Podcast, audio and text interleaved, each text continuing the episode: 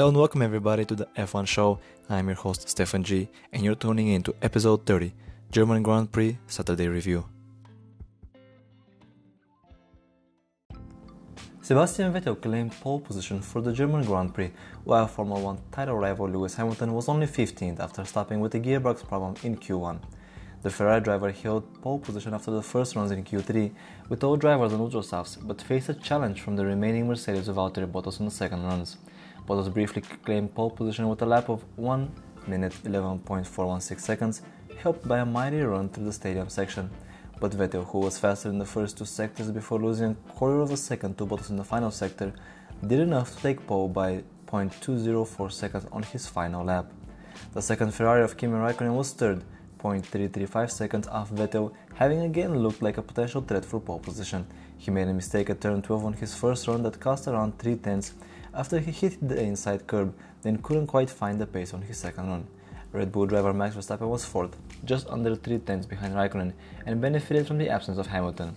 Hamilton was ordered to stop on his second Q1 run after losing gear selection, which followed immediately after he ran wide in turn 1.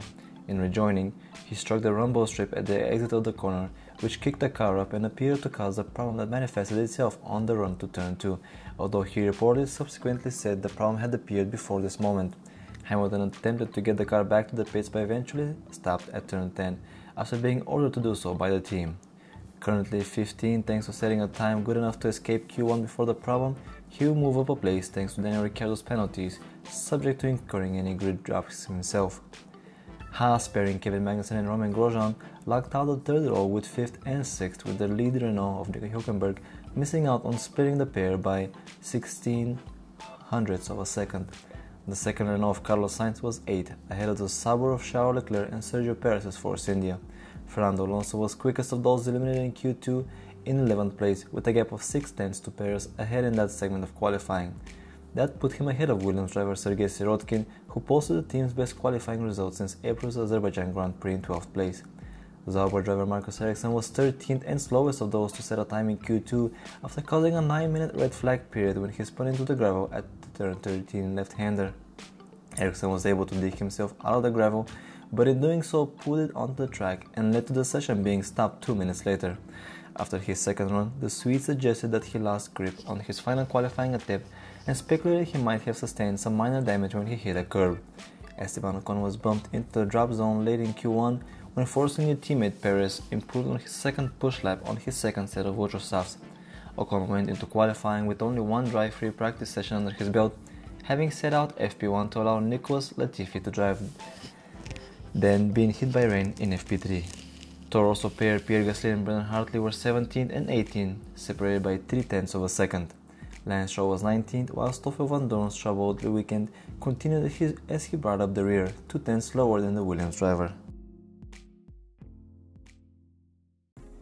Here is a starting grid for the German Grand Prix after penalties have been applied. First, Sebastian Vettel. Second, Valtteri Bottas. Third, Kimi Raikkonen. Fourth, Max Verstappen. Fifth, Kevin Magnussen. Sixth, Romain Grosjean. Seventh, Nico Hülkenberg. Eighth, Carlos Sainz. Ninth, Charles Leclerc. Tenth, Sergio Perez. Eleventh, Fernando Alonso. Twelfth, Sergei Sirotkin. Thirteenth, Marcus Ericsson. Fourteenth, Lewis Hamilton. Fifteenth, Esteban Ocon. 16th Pierre Gasly, 17th Brendan Hartley, 18th Lance Stroll, 19th Stoffel Vandoorne, 20th Daniel Ricciardo.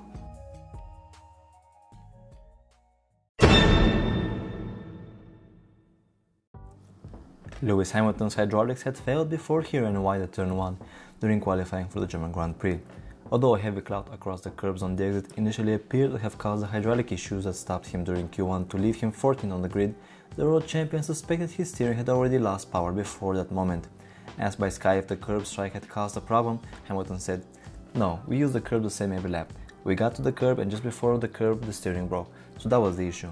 Although Mercedes boss Toto Wolff initially believed that Hamilton's hydraulics had broken after he hit the curb, a subsequent investigation confirmed that the issue was as the driver described.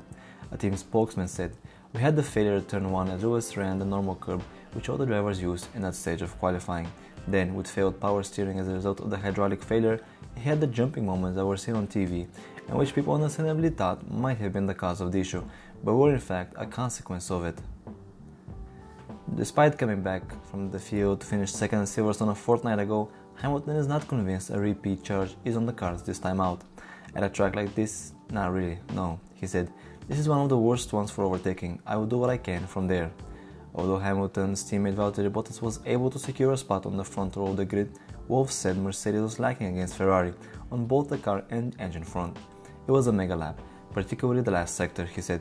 He put it all together, but it was at the moment not good enough performance wise. We just need to get the car and the engine onto a higher level. At the moment we're losing onto the straights, but I don't want to sound sore about it, we just need to improve, said Wolff.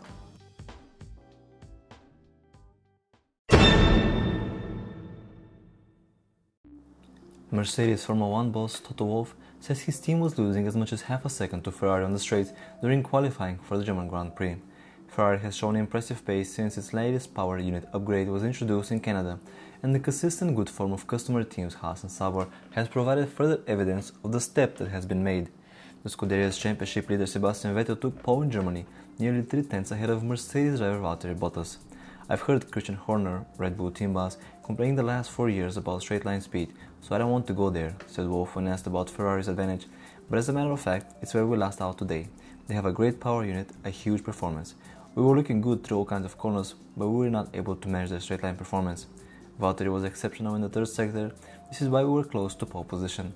We just have to look at things and try to improve. Lewis Hamilton, whose qualifying was compromised by a hydraulics failure, offered an initial estimate of Ferrari's straight line advantage at 3 tenths of a second. Asked about Hamilton's assertion, Wolff said, To be precise, it was 5 tenths on the straights.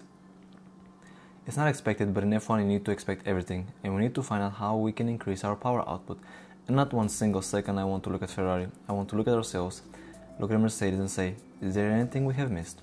How can we increase our power output from the ICE or electrically from the battery or from the H, whatever we can look at in order to have more power? Because if we want to win this championship or stay in the hunt in this championship, we've got a severe warning today in terms of what we have seen. Wolff said he was impressed by Ferrari's development and noted that Kimi Raikkonen still has the old spec V6 in his car, which means that the performance must be coming from other areas. Yeah, it, it is a worry, but we have seen already they are capable of doing it, pretty much within a few races, independent from the power unit, because one car, the Raikkonen car, still has the first spec in the car, Vettel has a new spec in the car, and they've brought new bits to the track today that they've put into all Ferrari powered cars, and none of them bar one made it into Q3. So that is an extraordinary or really exceptional development, and if others are capable of achieving that, we need to be capable of achieving that and looking at all avenues. The legality of Ferrari's hybrid system has been the subject of considerable debate, and F1 race director Charlie Whiting and the other FIA representatives visited the Mercedes motorhome today to discuss power unit issues. However, Wolff insisted that he would rather focus on his own team's shortcomings. Asked about the meeting, Wolff said, The exchange you're having with the FIA and some of the other teams or engine manufacturers is on a regular basis. It's more visible if you do it on a weekend on track in the motorhome, but it's completely regular business to discuss various technical topics.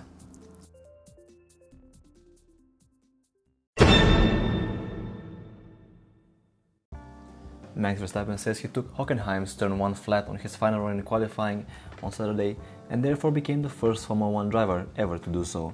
The Dutchman who qualified fourth for Sunday's German Grand Prix said he also tried to take turn 11 the right hander into the stadium section flat, but in the end he had to make a tiny lift. When returning to the pits, he told the team, I gave it everything I had. Verstappen's feat shows us how much downforce is generated by the current F1 cars and especially the Red Bull RB14. Into the stadium, I think Romain Grosjean aborted his lap, he explained, so I wanted to take that corner flat, but I guess just having a bit of turbulence didn't help. But for example, sector 1 was really competitive, turn 1 was flat for example, so that was good. He confirmed that he had only attempted the feat when it really mattered, and he could in effect afford the mistake. I did it once, my last one, he said. You don't want to smash your floor in Q1, so you just build up to it. I Asked if it had given him a buzz, he added, That was nice, yes. I don't think anyone has taken it flat, he denied that he had sounded downbeat on the radio at being only fourth. No, I wasn't depressed. I was happy with my lap. But we know that in qualifying we don't have a chance, so I just gave it all I had to at least be fourth. Verstappen said he was not surprised by the pace of the cars ahead, given the usual benefits of the Mercedes and Ferrari powered cars derive from their qualifying modes. It's just the engine mode, very clear, he said. Well, Ferrari you can see is very logical because Ferrari is quick, Haas is quick, Sauber is quick, and it's always on power tracks. It just means they have a really strong engine, he added. We should be closer in the race, they cannot use that power mode they have all the time, that would bring us a little bit closer. If it's going to be enough, I'm not sure, but at least it will be a bit closer. Verstappen also revealed he wanted to qualify in Q2 and to start the race on the soft tire, but a red flag spoiled the plan and he had to join everyone else on ultra softs in order to guarantee that he could get through to Q3. I tried to qualify on the soft, but then with the red flag I aborted, and then I didn't want to take the risk of maybe losing out, he said. So then I also qualified on the Ultra. But yeah, it was quite good that everybody was stuck Ultra softs. At least it's better for the start to be on the same tire.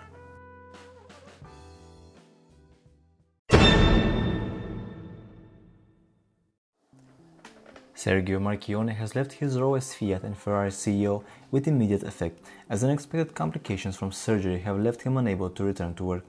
After a day of speculation that Marchionne's successors would be appointed, a statement from Fiat confirmed that the Italian's health had deteriorated enough for immediate action to be taken. A statement said, Fiat Chrysler Automobiles communicates with profound sorrow that during the course of this week unexpected complications arose while Mr. Marchionne was recovering from surgery and that these have worsened significantly in recent hours. As a consequence, Mr. Marchionne will be unable to return to work. As a result of the unexpected developments, the Fiat board elected to fast track a succession plan that was originally being put in place for the end of this year, when Marchionne had been due to step down. A proposal had been put forward from Mike Manley, head of the Jeep company, to be proposed as the new Fiat CEO at the next shareholders meeting. In the meantime, Manley has been given full authority to act with all the powers of the CEO in Marchionne's absence. At Ferrari, Fiat heir John Elkann has been named as the new chairman, and the Maranello company has it has said that he will propose to shareholders that former Philip Morris chairman Louis Carey Camilleri become the new CEO. Camilleri has already been given the powers to ensure the company's operations continue until he has been formally appointed to the role.